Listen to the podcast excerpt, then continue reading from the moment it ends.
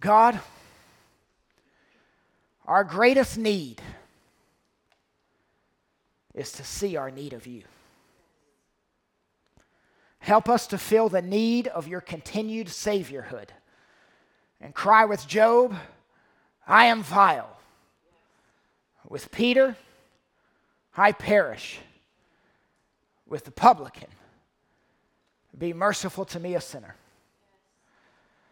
What we need in this hour is beyond what a mere man can supply.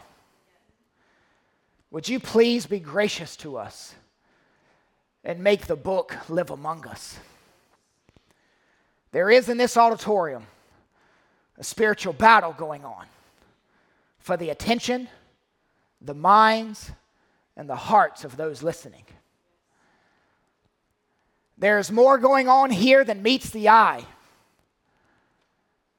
So we need unseen help. Spiritual aid for a spiritual battle.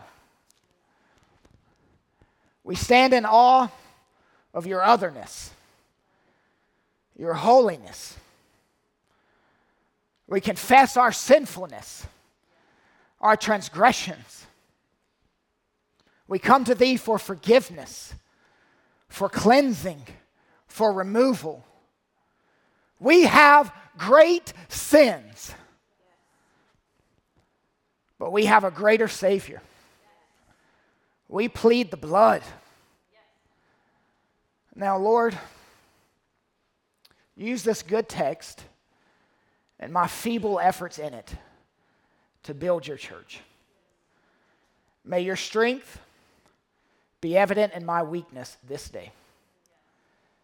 This is our corporate plea. Amen. Paul is going to speak to the church at Corinth regarding all of life. The wide spectrum of topics covered is quite surprising.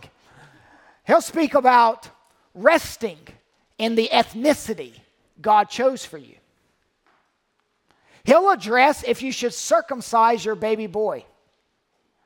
He'll talk about those who are filled with anxiety and chart a path for you to be free from anxiety. Those of you who do not enjoy your job, it's a dread. This text speaks to you. If you are not content with your station in life, where you live, how far you've progressed, what, you have, what you've accomplished, there is for you in the text help.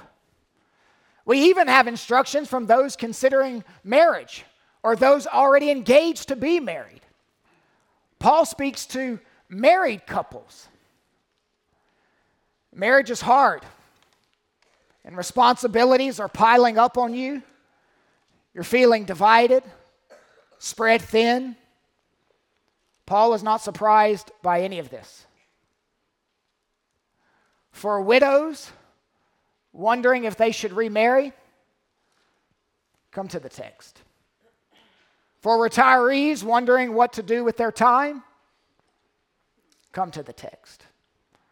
For those losing purpose in life, lacking motivation, why am I here? Come to the text. The title of this exposition All of Life for All of God. There are two movements in the text. Nothing in life prevents you from worship of God. That's verses 13 through 24. All of life propels you to worship God. That's verses 25 through 40. Two movements. Nothing in life prevents you from worship of God. All of life propels you to worship God. Paul didn't write to entertain, he wrote to change beliefs, to change behaviors, to change perspectives, to change mindsets. And may this text have that effect upon us. Verse 17 Only let each person lead the life that the Lord has assigned to him. Let's stop there. This is an overarching principle. If you get this, you get the passage. Let each person lead the life that the Lord has assigned to him. Paul will flesh this out in a variety of ways, but it's always the same principle. Lead the life the Lord has assigned to you. God doesn't want you to say, I don't want this life. I want another life. Lead the life that the Lord has assigned to you. This was written to the Corinthians originally, but it is a universal command for all Christians in all times and all circumstances. This Pauline rule frames the entire passage. The life that God has allotted to you is for all of Him. All of life for all of God. Paul continues in verse 17 Only let each person lead the life that the Lord has assigned to him and to which God has called him. Paul wants the Corinthians to see their status in life as an assignment from God. God doesn't want you to always be trying to escape your assignment. He wants you to be content in your assignment. God's people then and now fight discontentment. And this is why you need to be reminded as long as you are there, it is God's assignment for you. Paul finishes verse 17 This is my rule in all the churches. In other words, don't, don't think I'm being harder on you than others. I give this to all the churches. Well, Paul will begin to address this discussion in a question and answer format. Verse 18 Was anyone at the time of his call already circumcised? Let him not seek to remove the marks of circumcision. Was anyone at the time of his call uncircumcised? Let him not seek circumcision. Circumcision was a required sign that separated the Jews from the Gentiles, a surgery on male private parts that God commanded in the Old Testament. He wanted it as one of the marks that separated the people of God. Now, it, it was more than that, it was a sign of the covenant, but, but it separated. You know what circumcision is. I didn't bring pictures, but, but it's not clean. It's bloody, it's gory. And there were obviously men in the church at Corinth who had been circumcised before conversion, and now they wanted to remove it. And you might ask, how was that even possible? There was a method to conceal circumcision, a procedure to draw skin forward to remove the mark of circumcision. Some dispersed Jews carried this out. The Roman encyclopedist Celsus in the first century wrote a detailed description of this surgical procedure called decircumcision. I'll spare you the reading. Now, there were other people in the church at Corinth wanting to do the opposite. They were not circumcised and they wanted to be. Paul says, Were you uncircumcised when you were called? Don't seek circumcision. Paul instructs both parties. It is irrelevant whether you are circumcised or not, it's inconsequential in God's sight. Circumcision is no longer an important thing that marks the people of God. Paul is not against circumcision in and of itself or for it in and of itself as a surgical procedure. He doesn't like it as a faith procedure. He wants to clarify a repercussion of Christ's work on the cross. He's simply using circumcision as a, a tool to clarify that truth. Christ's work on the cross did something circumcision could not do. It truly set his people apart. Circumcised, uncircumcised, Christ made these distinctions obsolete. We get asked here from time to time should we circumcise our baby boy? Doesn't the Bible say something about that? Here's what the Bible says about that. Verse 19 For neither circumcision counts for anything, nor uncircumcision, but keeping the commandments of God. So do what you want to do with your baby boy. If it's a thing in your family tree, do it. If it's not, don't. Have him circumcised, don't have him circumcised, but absolutely tell him that Christ fulfilled what the circumcision always pointed toward. Paul wants to emphasize these are not matters crucial for your relationship with God. Apparently, these Corinthians had a mistaken assumption that a change in status reaps spiritual benefit. They thought circumcision or decircumcision might spruce up one's image before God. Now, what is Paul saying at the core? If you're an Israelite, don't try to become a Gentile. Then flip it. If you're a Gentile, don't try to become an Israelite. Circumcision is nothing, uncircumcision is nothing, Jew is nothing, Gentile is nothing. Ethnic barriers are broken down in Christ, which leads us to this truth. Don't fret or boast about your ethnic distinctives, they are of little importance to God. Don't fret or boast about your ethnic distinctives, they are of little importance to God. Being in Christ changes everything. Outward ethnic distinctions no longer matter as they once did.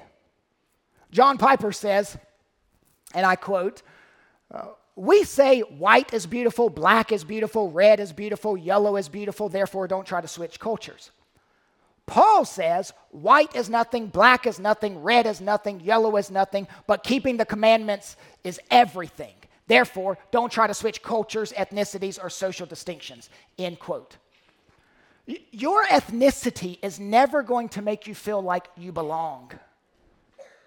In the end, God is going to have some from all ethnicities worshiping around his throne. God no longer says, I have a people, they are all of one nation, Israel. God now says, I have a people, and they are of every nation and ethnicity. Proof positive that nothing in life prevents you from worship of God not your ethnicity, not your job. Paul says, Church member, God assigned this ethnicity to you, and it will not prevent you from worshiping God. Salvation is not through ethnicity or some religious observance. Salvation is through Christ's atoning sacrifice on the cross. So, church member, God assigned this ethnicity to you, it will not prevent you from worshiping God. Then he says, church member, God assigned this job to you, and it will not prevent you from worshiping God. Verse 20. Each one should remain in the condition. Now, you could write here job or station. Each one should remain in the condition, the job, the station in which he was called. Now, of course, this is not saying if you were a drug dealer, stay a drug dealer, or if you were a prostitute, stay a prostitute. He's saying if you were a lawyer, now you are a Christian lawyer. If you were a plumber, now you are a Christian plumber. Paul will address the bottom tier station in life, the bottom tier job to illustrate that fact. Verse 21 Were you a bondservant when called? Let's pause here. Many in the church at Corinth would have answered out loud, Yes! Corinth was the center for buying and selling slaves the law permitted slavery. Conservative estimates state that one third of the population were slaves. One in every three people in the church at Corinth were slaves, if the church was an accurate representation of the city. How am I supposed to be a follower of Christ when I'm being beat over here? Paul continues Do not be concerned about it. Slavery is no roadblock to worshiping God. As miserable as it was, there was nothing that kept one from worshiping God while in shackles. It has no impact on your ability to honor Christ. If God has called you as a slave, he will give you the grace to live as a slave. Many of Jesus' followers would be enslaved for life. Paul is meeting them where they are in their current situation. Slavery presents no obstacles to walking faithfully with Christ. Paul says, in fact, you can serve Christ through your slavery. He continues, but if you can gain your freedom, avail yourself to it. In other words, I don't want to discourage you from seeking your freedom. Also, I don't want you consumed with a quest for freedom. Paul does not, does not mean a, a change in status is prohibited. He says, seek freedom if possible. If freedom presents itself, do it. If it doesn't, Don't let it trouble you. No, you don't receive that well, do you? We live in a context where we can protest and redress our government. That is not where the Corinthians lived. And we need this emphasis today. This emphasis that says you can follow Jesus no matter what the law. Your freedom is not the most significant fact about you, salvation is. One station in society is meaningless in God's eyes. Slavery can't keep you from coming in or from staying in. You are not an ineffective follower of Christ in this station. Verse 22 For he who was called in the Lord as a bondservant is a freedman of the Lord. I like this. Paul employs paradoxical language. After all, slaves are free people in Christ. God says, You've been liberated from the slavery of sin and that's all that's necessary for worshiping me. You don't have to be liberated from the slavery of men, just sin. And in due course, when the king returns, all slaves will be free. Paul continues, verse 22 Likewise, he who was free when called is a bondservant of Christ. Now, it's important for you to know that the Bible doesn't view slavery as morally neutral. Slavery is a demonic plot to reverse redemption. Slavery is a demonic plot to reverse redemption. You were bought and paid for by Christ, and Satan tries to buy you and pay for you with men. Now, notice the extremes bound but unbound, unbound but bound. Bound but unbound. If you're a slave, you are free in Christ. Unbound but bound. If you're free, you are a slave of Christ. Verse 23 You were bought with a price. Paul inserts this key that unlocks the argument. Don't spend all your days arguing for your rights. You don't have any rights. You belong to Christ. Verse 24 So, brothers, in whatever condition each was called, there let him remain with God. Paul chooses these two topics, circumcision and slavery, to undergird the force behind his teaching. The first has to do with ethnic distinctions, circumcision, and the second has to do with social distinctions, slavery. Don't concern yourself with ethnic or social distinctions. Your social status now means nothing, zero, naught. Paul reiterates in verse 24 what was given in verse 17 and 20. Look, statement of the basic principle. That was in verse 17. Remain in the condition you were called. He gave an example and then he gave a, a, a rationale circumcision and then the rationale. In verse 20, we have a restatement of the basic principle remain in the condition you were called. Then we have an example, slavery, the exception, try to seek try, try to seek your freedom if possible, and then the rationale, 22 through 23. Then again, we have a restatement of the basic principle in verse 24 for a third time remain in the condition in which you were called. Nothing in your life prevents you from worshiping God, including your job, your assignment. Again, verse 24, and whatever condition each was called, there let him remain Notice these two words. Would you mark them? With God. With God. Which leads us to this truth God is with you in difficult and, in, and uncomfortable situations. God is with you in difficult and uncomfortable situations, uncomfortable assignments. You say, I, I would have never picked this position. I would have never picked this environment in which to labor. You don't know the toxicity I face every day. I'm not the only one who hates this job. Everyone who has been in this job hates it. I'm in a long line of people that this job is killing. I imagine the slaves in the church at Corinth could say the same thing, but with no hyperbole. Paul wanted them to know every time you clock in, every time you swing a hammer, every time you complete a form, God is with you.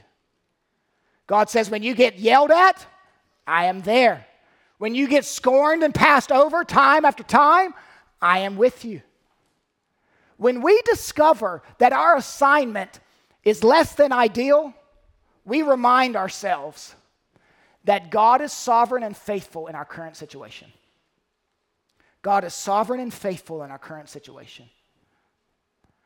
Our station in life is not a surprise to Him. He is faithful in the midst of whatever your assignment. The only thing that sustained these newly converted Corinthian slaves was the sovereignty of God and the faithfulness of God. It's the only truth that sustained them, and it's the only truth that will sustain you. It's the only doctrine that will roll you out of bed every morning and keep you high stepping into the week. Now, let's get to some pointed implications from the text. Don't hate the job that God has assigned to you. Don't hate the job that God has assigned to you. And you might say, My working conditions are not conducive for my growth as a Christian. I like seeing how Paul brings theology to the workplace, to the workplace of church members. He, he looks at all these church members who work some of the most mundane, boring, hard, unideal, hopeless jobs, and he says, I have the antidote for despair and menial jobs. Paul intentionally chose the lowest of all professions and called it service to Christ. When you flip those burgers at McDonald's, you are working God's assignment. When you ride that tractor on the farm, you are doing God's work. When you fix that computer problem to help processes go more smoothly, you are doing the Lord's task. When you change that diaper for the 26th time that day and vacuum that floor for the sixth time, you are working for God. You can serve Christ in all these vocations because this is what God has called you to do. You say, I'm a, I'm a paper pusher. I don't matter. You are pushing those papers as a calling from the Lord. When you change that oil, He puts you under that car, He puts you behind that parts desk. When you go to your office and, and paperwork is stacked very high, and your lazy employees show up late again, remember, this is the station where God has placed you. Don't do what the Corinthians were evidently doing, going around blaming their job for why they couldn't serve the Lord. There's fruitlessness in waiting for a better opportunity to serve. God says, I apportioned this job to you. I dealt this job to you. These are the thoughts behind the word assigned. Let's add to that. Don't always look to leave the assignment God has given you. Some people are always looking to change jobs. I, am not against advancement. I'm not against taking a better job with better pay and more time at home. But 91% of millennials expect to stay at their jobs for less than three years. And you say, well, I mean, I'm not surprised. It's because they're millennials and they're the vermin of the earth. well, the average worker no matter the age, stays at his job for 4.4 years. Don't always be searching for that perfect niche job. Bloom where you are planted. To clarify, I am not, nor is the text, condemning all job changes. Paul's concern is not to condemn job changes, but to teach you that you can have fulfillment in Christ, whatever your job is. Now, the reformers love this text. You know why? Because becoming a Christian does not negate your vocation in life. They were pushing back against the Roman Catholic view that only the priests work for God. They were the more devoted, they, they were the more valuable. The presence of God makes any secular work the work of God. This gave meaning to vocation. You can work a secular job, but it's still working for God. These reformers use this verse to rescue a theology of work. Just like your pastors are working for God, you are working for God. I've known two specific multimillionaires whom Christ saved, and they were under teaching that did not emphasize the validity of every vocation. And both men came to a point where they wrestled with going into ministry. They both pursued ministry and then came to the conclusion that they were gifted at making money and giving money to the, to the Lord's work, and that's what they both do now. Young guys who, who love the Bible and love evangelism, maybe you should drop everything and go into ministry. Or maybe you should continue to work your job for the glory of God. Anything I can talk you out of, you were never meant to go into.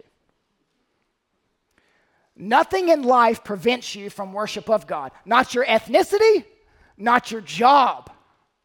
Now, all of life propels you to worship God. Singleness, marriage. Paul goes back and forth between the two. There is no clean division, a, a, single section and then a married section. No, they bleed into one another and then circle back around.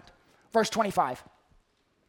Now, concerning the betrothed, I have no command from the Lord, but I give my judgment as one who by the Lord's mercy is trustworthy. The church had written to Paul asking him questions. Paul uses this formula, now concerning, to introduce each new question. This is the new question. Some of the engaged couples in the church wanted to know if they should go through with their weddings. Now, to give you a heads up, Paul does premarital counseling like Sarah and I do premarital counseling. I think half of the people we, have done premarital counseling with, the couples that we've advised, ended up calling off the wedding. Look, Sarah and I just give them reality. I, I think all those individuals are glad they called off the wedding, but needless to say, when we open the new counseling center over here very soon, I am not slated to be one of the counselors. I'm picturing in the text maybe someone torn between going forward with or canceling the planned marriage. There's a social expectation to go through with it. To the engaged couples, Paul says, I have no word from the Lord. Now, he's not saying his own words are inconsequential. This statement simply means that Jesus never spoke, he never spoke about what Paul is about to speak on. What, what Paul, while Paul gives his judgment, the Holy Spirit decides to inspire that judgment. That's why we have it today. Verse 26 I think that in view of the present distress, it is good for a person to remain as he is. Considering the circumstances, I think you should call off the wedding. I think it's best that you remain single. Now, we don't know what this present distress is. It's some type of crisis. The nature of it is debated. It, it could be economic upheaval, or it could be a famine. Uh, historians say Corinth was going through a famine at this time. Tony Merida thinks they are being squeezed. It's hard to put food on the table. This could be a wave of persecution. Nero's persecution was forthcoming. Christians would be slaughtered in mass publicly. Maybe this is the motive behind Paul's counsel. You don't want to have kids and, and have your sons taken into captivity and your daughters sold into prostitution. As Paul weighed the pros and cons of getting married under persecution, he thinks you should avoid it. These things tend to intensify for those who are married. Early historical records remind us that Corinth provided one of the earliest Christian martyrs a man by the name of Erastus, who is mentioned in the last chapter of this book. Foxe's Book of Martyrs reveals that he died by cruel persecution. He was one of Paul's first converts. It was some type of trouble, something maybe unique to Corinth and the surrounding area. Possibly it was just local. It could have been more mundane than all of that and just referring to the regular troubles of life. Paul says, Look, you're single, when the high seas are, are raging, it's not time to change ships. it's good for a person to remain as he is. I think Paul's preference stemmed from his own unique circumstances. Every time he was beat with a rod and stoned with rocks, he was thankful he didn't have a wife and child facing the same persecution. It's been said man is a hero in himself, but is a coward when he thinks of a widowed wife and his orphan children. Verse 27 Are you bound to a wife? Do not seek to be free. Are you free from a wife? Do not seek to be bound. The perfect tense indicates settled states. If you're married, don't leave your spouse. If you're not married, don't seek to be married. His counsel is simple and common sense filled. It's unclear how Paul viewed breaking betrothals. Roman betrothals were not near as serious as Jewish betrothals, but it seems he is saying, You are not bound. You don't have to go through with this. Verse 28. But if you do marry, you have not sinned. And if a betrothed woman marries, she has not sinned. In other words, if you don't follow my advice and you get married, it's not a sin. 28 continues Yet those who marry will have worldly troubles, and I would spare you that. Marriage implies responsibilities and times of distress. Marriage is ordained by God, but it does not solve all problems. It brings more. Single adults, marriage presents all sorts of distresses. Paul wants to spare you of them. Marriage presents all sorts of distresses. Paul wants to spare you of them. If you do get married, you take on additional stress. Paul goes on to compare advantages and disadvantages for marrieds and singles. Singleness is less distressing. Singles can expect less troubles. There are problems that will attend marriage because that is the way real life works. Remaining single does avoid those types of concerns, responsibilities, troubles, and issues. I think it was Francis Bacon who said, Children sweeten labors, but make misfortunes more bitter. Paul writes in verse 29 This is what I mean, brothers. The appointed time has grown very short. Let's pause here. Time is at a premium. The time is short. Paul wants that sentence to ring louder and louder in their ears. Paul's hesitancy concerning getting married is fundamentally eschatological. Garland says Paul wants them to think eschatologically, but he's not trying to stir up eschatological hysteria. The reason you might want to pass on marriage is because it belongs to a world that is passing away.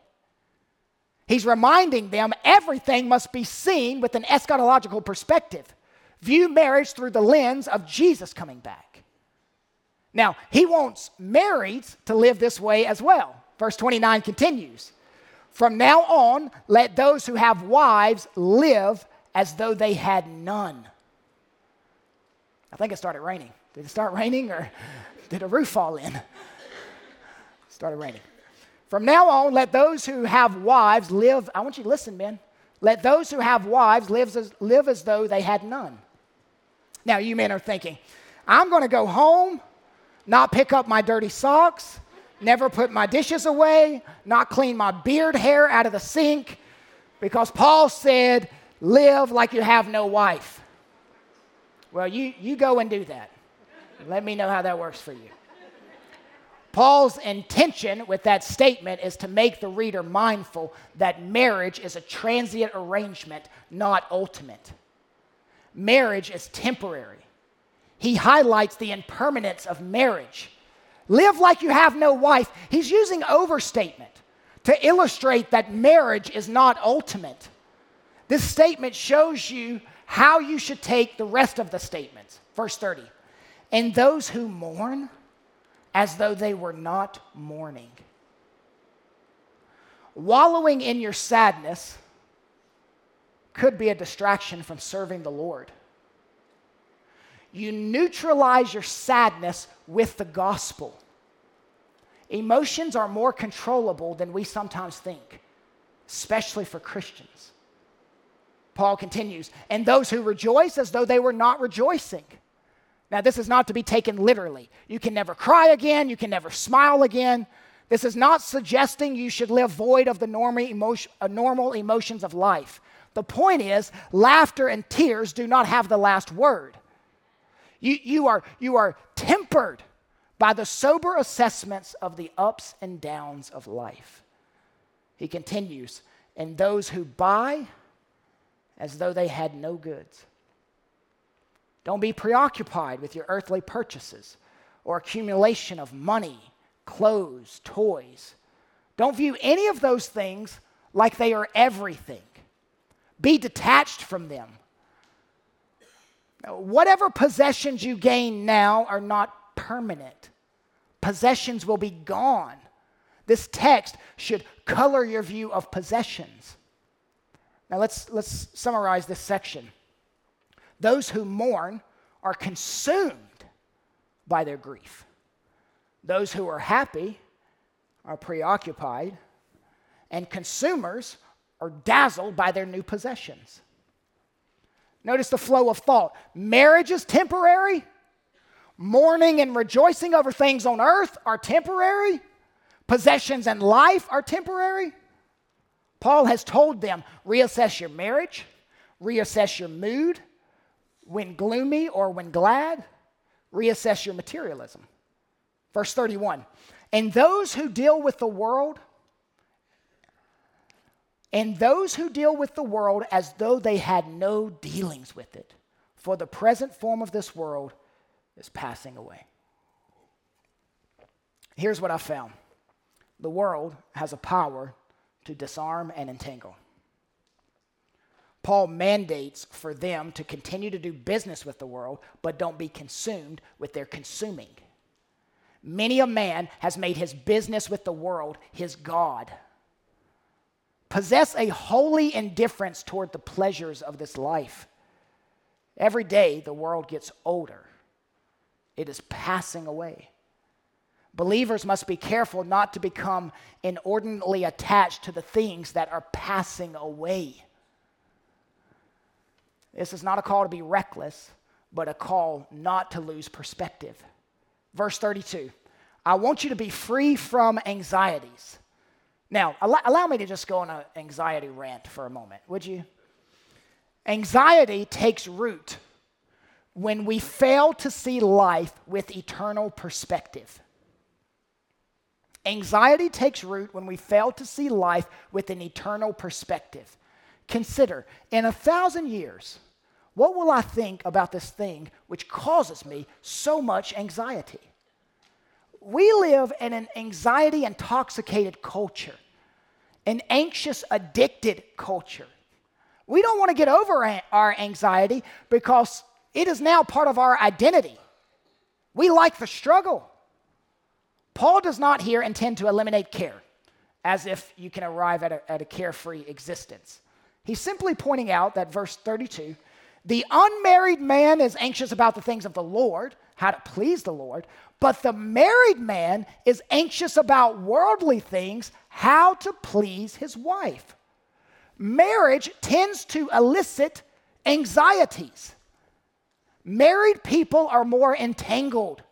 Marriage often offers unique bundles of anxiety. It is easier for the single person because they can have a singular focus. They don't have to, to support a wife and children. Ever the realist, Paul says married people face some struggles that singles do not. Marriage imposes demands and responsibilities that cannot be neglected, that should not be neglected. They must pay attention to all kinds of things that distract them from pleasing the Lord, like putting food on the table in times of famine. When you get married, things change. Paul is realistically viewing the priorities of married life. You're pulled in two different directions. Your freedom is more reduced. Your finances are more reduced. You can't just make a decision on a whim. The decision affects your spouse and children. You're immersed in family life. Marriage and children put a lot of demands on time. Sports practices, music lessons, and, and money limits your giving. Verse 34 and his, that's the married man, and his interests are divided. The single can enjoy greater devotion to God, their interest remains undivided. Singleness provides a practical advantage. Paul says, I want you to live as free from complication as possible. Marriage divides your attention. The Christian single can encounter fewer distractions, fewer family responsibilities, undivided time to the Lord's work, undivided in mind, heart, and energy. Paul's point is that singleness is a blessing from the Lord in terms of responsibilities and undivided devotion. Singles have fewer distractions, they are unencumbered. Paul didn't have to worry about things as, as he bounced all over the Mediterranean world. He didn't have to worry about a wife or child. His missionary experience was not conducive to having a family. When a, when a, when a single guy wants to move, he just moves everything in 10 minutes. All his furniture just folds up. Wives will not let you keep that furniture. Only furniture that weighs a thousand pounds. Singles have the freedom of early mornings and late nights. Single adults, your life is lighter. It gets heavier with marriage. It's a good weight. It just gets heavier. Your life is lighter.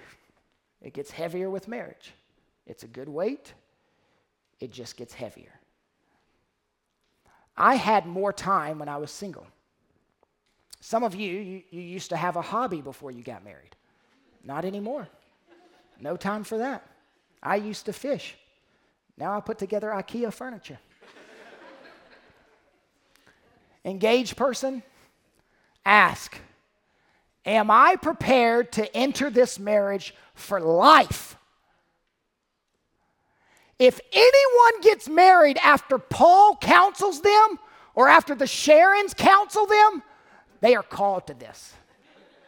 Verse 34 continues And the unmarried and betrothed woman is anxious about the things of the Lord, how to be holy in body and spirit.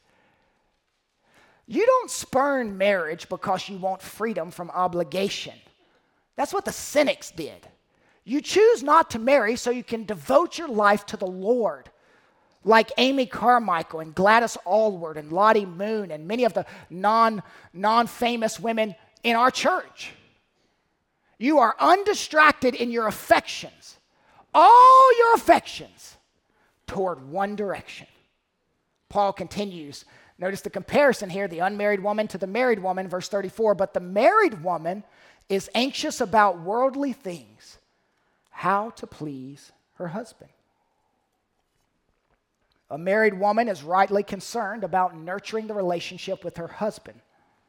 It takes time and energy, and, em- and it's an emotional load. Singleness has a purpose that must not be wasted. God does not have you single so you can binge watch on Netflix or so you can wallow in your self pity. He has you single so you can serve Him with a wild freedom. Don't squander your singleness. Now, let's review and make sure we, we all have the correct understanding. Marriage does not prevent greater devotion to the Lord, and singleness does not guarantee it. But singleness has fewer hindrances and advantages, and more advantages. Singles have a strategic role in the kingdom of God. Remain single to serve the Lord undistracted. Now, here's a warning don't make your singleness your God Well, I have these aspirations and marriage will get in the way of that. Wrong reason not to get married. John R. Stott, famous pastor who never married, said, Apart from sexual temptation, the greatest danger which I think we as singles face is self centeredness. We may live alone and have total freedom to plan our own schedule with nobody else to modify it or even give us advice. Let's look at verse 35. I say this for your own benefit. Paul insists he has their best interests at heart.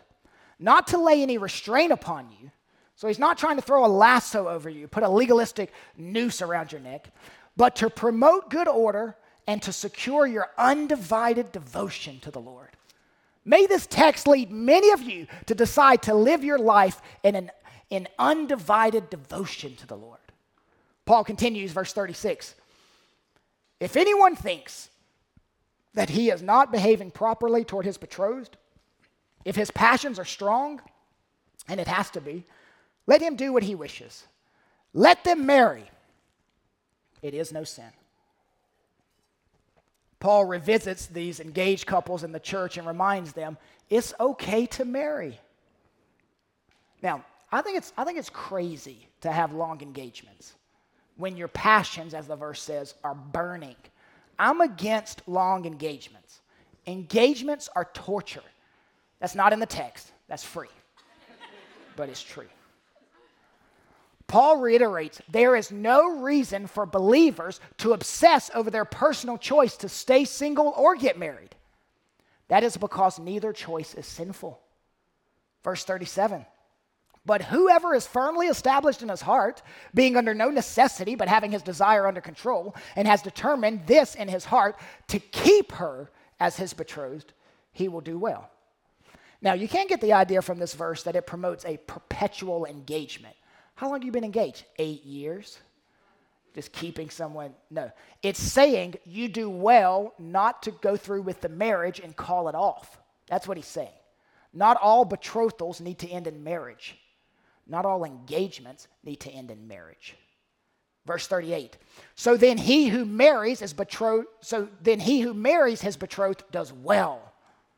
And he who refrains from marriage will do even better. Both options are acceptable. The advantages of remaining single are purely practical. Married Christians should not feel guilty for being married. They do well if they marry. It was the Roman Catholic monks and nuns who believed that a celibate single life was morally and spiritually superior to getting married. Paul says that's not true. Some early church fathers had a wrong view of marriage. Chrysostom said, Virginity stands as far above marriage as the heavens stand above the earth. Jerome said, All those who have not remained virgins, following the pattern of the pure chastity of angels and that of our Lord Jesus himself, are polluted. Augustine maintains that marriage is not good but it is good in comparison to fornication. They all misunderstood Paul's writings. Verse 39 A wife is bound to her husband as long as he lives. But if her husband dies, she is free to be married to whom she wishes, only in the Lord. Now, the reverse is true here if a, if a wife dies and a husband is living. This applies to both sides. She is not forced to marry against her will. She marries if she wishes, only in the Lord. This is a command to marry only Christians. She may remarry only if the second husband is a Christian.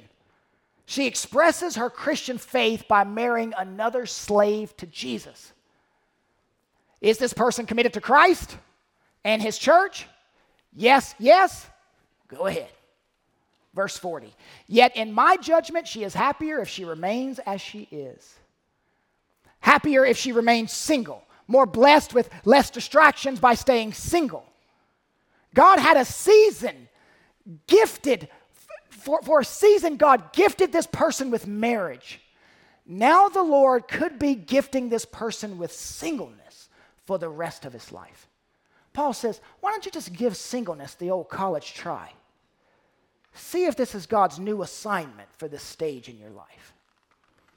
Don't rush back to the altar. Now, working backward in our text, remember the theme? Remain in the condition of your marital status. Remain in the condition of your social status. Remain in the condition of your ethnic status. Be content with your assignment. Lead the life the Lord has assigned to you. That's been the theme throughout the chapter. Now, the end of verse 40, and I think that I too have the Spirit of God. Now, I think that this is a touch of sarcasm. He says, Church, I'm not shooting from the hip. The Spirit guides this counsel. Now, five closing applications geared towards certain groups of people. Five closing applications geared to certain groups of people. Application for widows and retirees. Don't pickleball your way to heaven.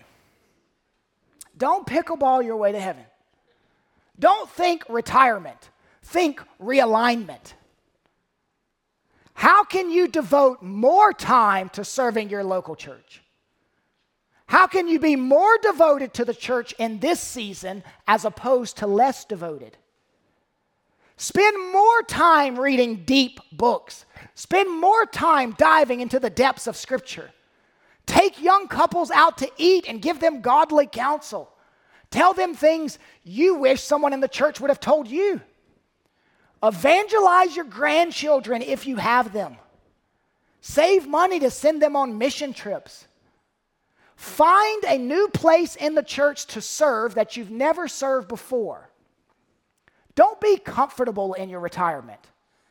Get out of your comfort zone. Read Sproul's book, the holiness of God with your spouse. You, you two never had the time to read the, a book together before, but now you do.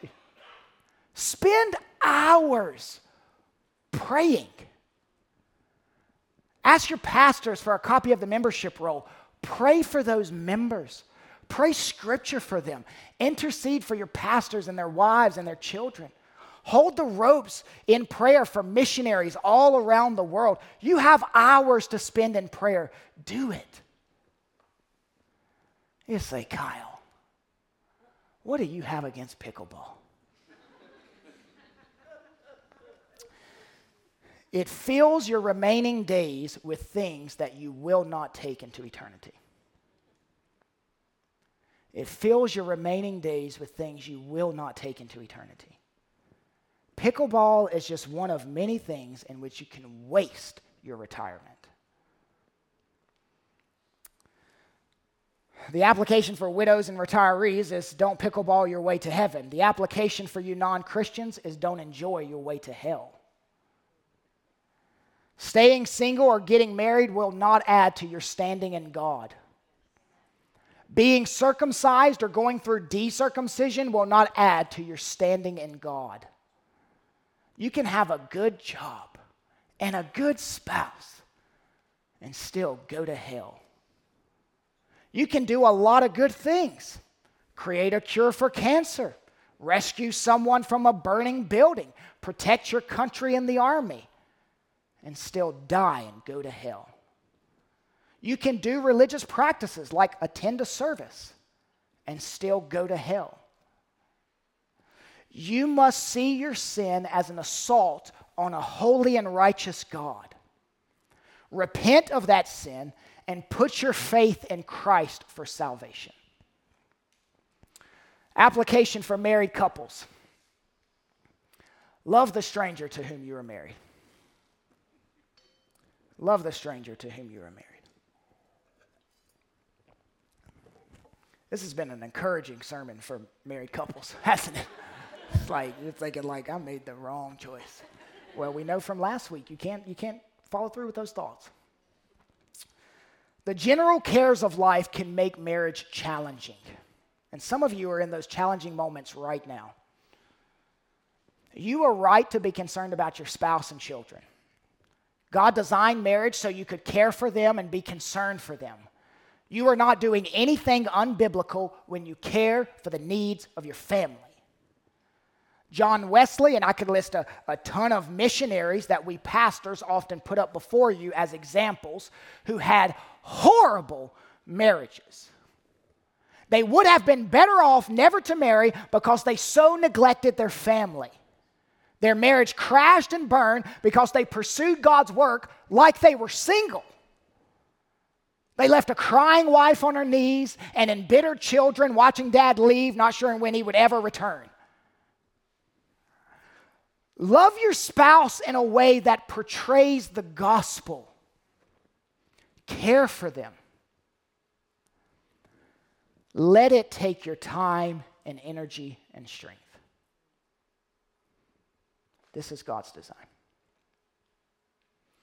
Care for your spouse. Let it take your time and energy and strength. This is by God's design. Now, you may wonder, Kyle, what do you mean by love the stranger to whom you are married? My wife has lived with four different men. They are all me. we change. People change. When you look at your spouse, you are not looking at a finished product, but rather a block of marble. Sarah is not the woman I married.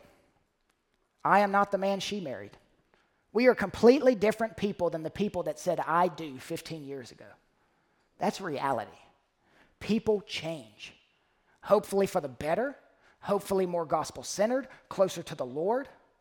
When I married Sarah, I did not marry a static person someone who would always be the exact same. Hurts mold you, battles form you, tragedy purifies you. It's like, Kyle, I, I don't know the person laying next to me at night. Love the stranger to whom you are married. Don't smother them under your perfect expectations. Give them grace and ask for grace in return. Old Charlie Spurgeon helps us with this passage. He says, Paul does not teach us to despise the marriage state, but he does teach us not to seek our heaven in it. Application for married, love the stranger to whom you are married.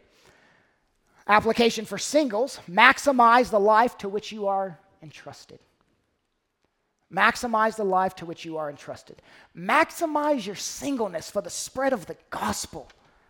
Three times under the inspiration of God, this passage said singleness is good. One single female missionary in Kenya wrote these words Being single has meant that I am free to take risks that I might not take were I a mother of a family dependent on me. Being single has given me freedom to move around the world without having to pack up a household first. And this freedom has brought to me moments that I would not trade for anything else on this side of eternity. Now, let's hear from a single missionary in a different part of the world that, that is a male. The first advantage to being single is that it's best adapted to perilous situations. In rugged life among primitive tribes, in guerrilla infested areas, in, a, in disease and famine, the single man has only himself to worry about. Paul claims that being single best fits the shortness of the time. Doing God's work is a momentary thing.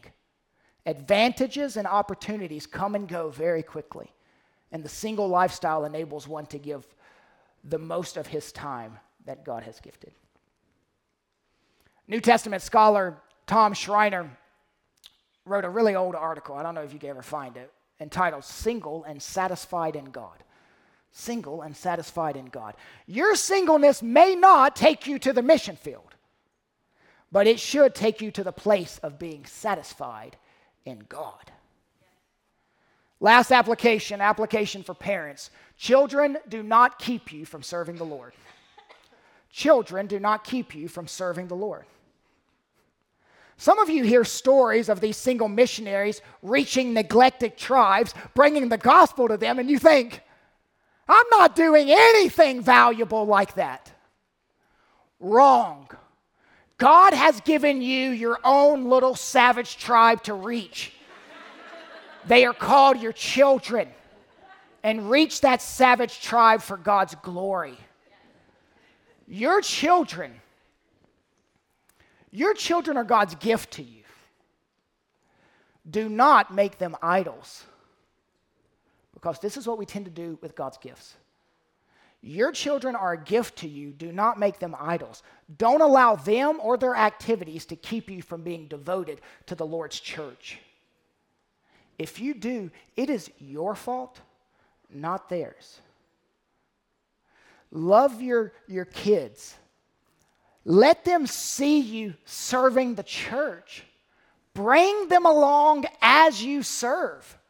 God never intended for children to hinder your service, they are spectators of your service. Children do not keep you from serving the Lord. Let's pray together. Oh Lord, you are our shepherd, and we shall not want. Teach us what it means to live out this text. All of life for all of you. Amen.